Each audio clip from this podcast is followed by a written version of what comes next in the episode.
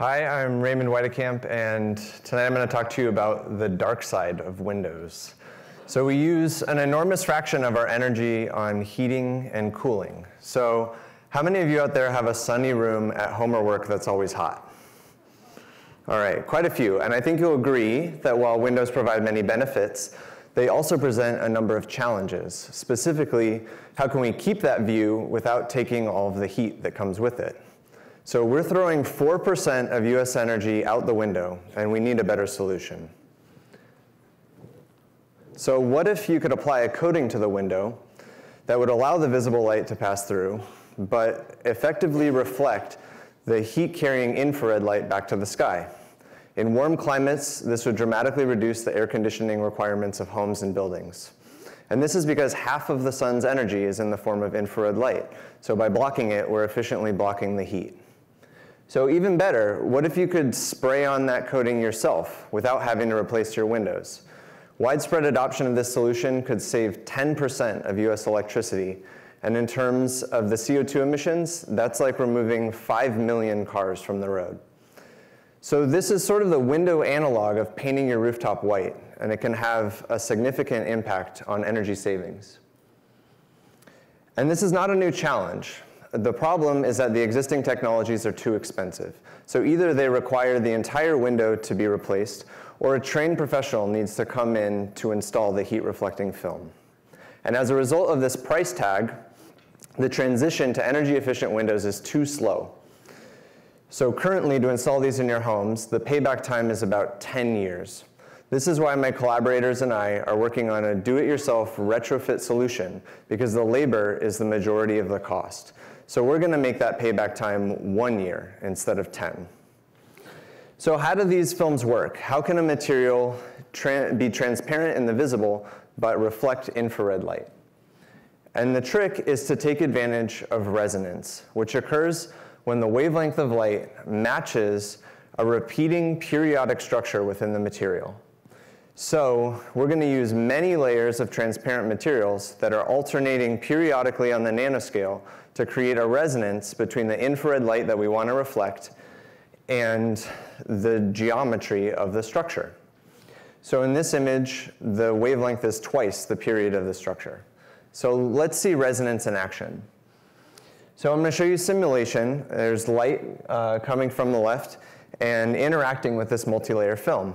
And in the first simulation, the wavelength is too long, so we're off resonance and it can efficiently pass through the material.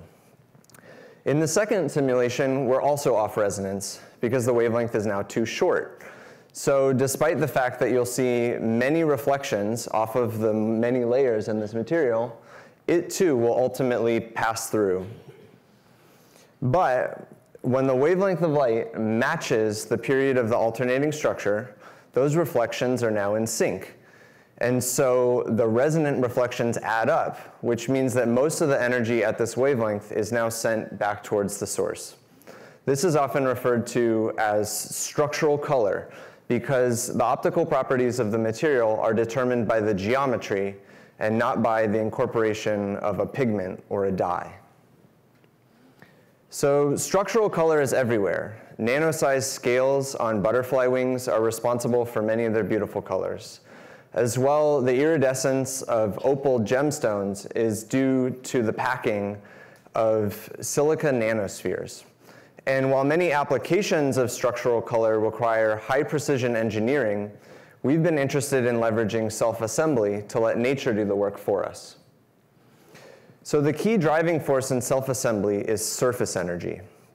And this is best exemplified by oil and water, which will separate to minimize the contact between the two phases.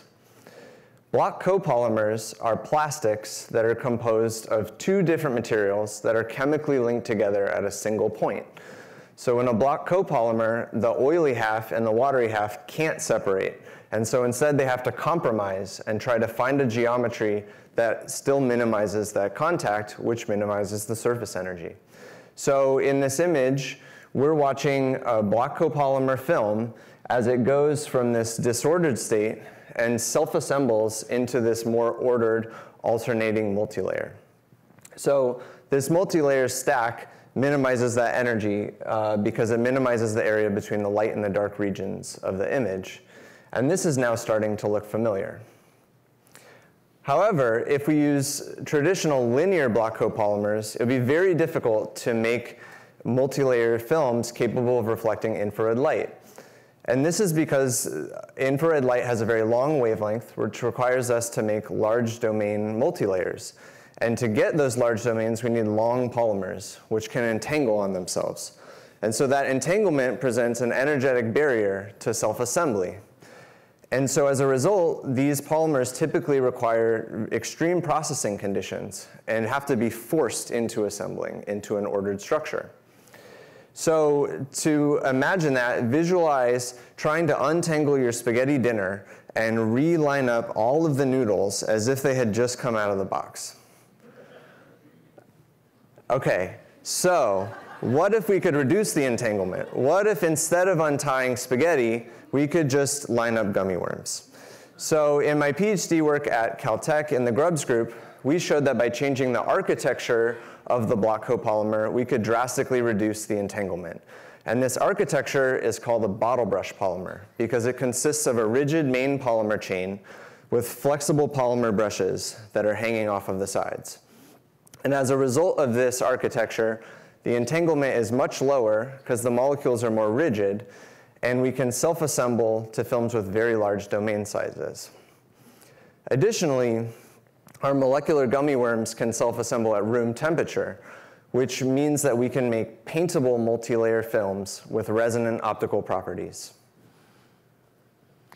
So we've been able to use these bottle brush block copolymers to paint films with structural color that we can tune from the ultraviolet all the way across the visible spectrum into the infrared.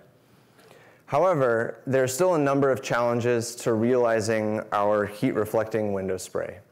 Specifically, if we took this exact film, uh, sorry, these exact polymers and tried to spray them, the resulting film would be too hazy to use in a real application.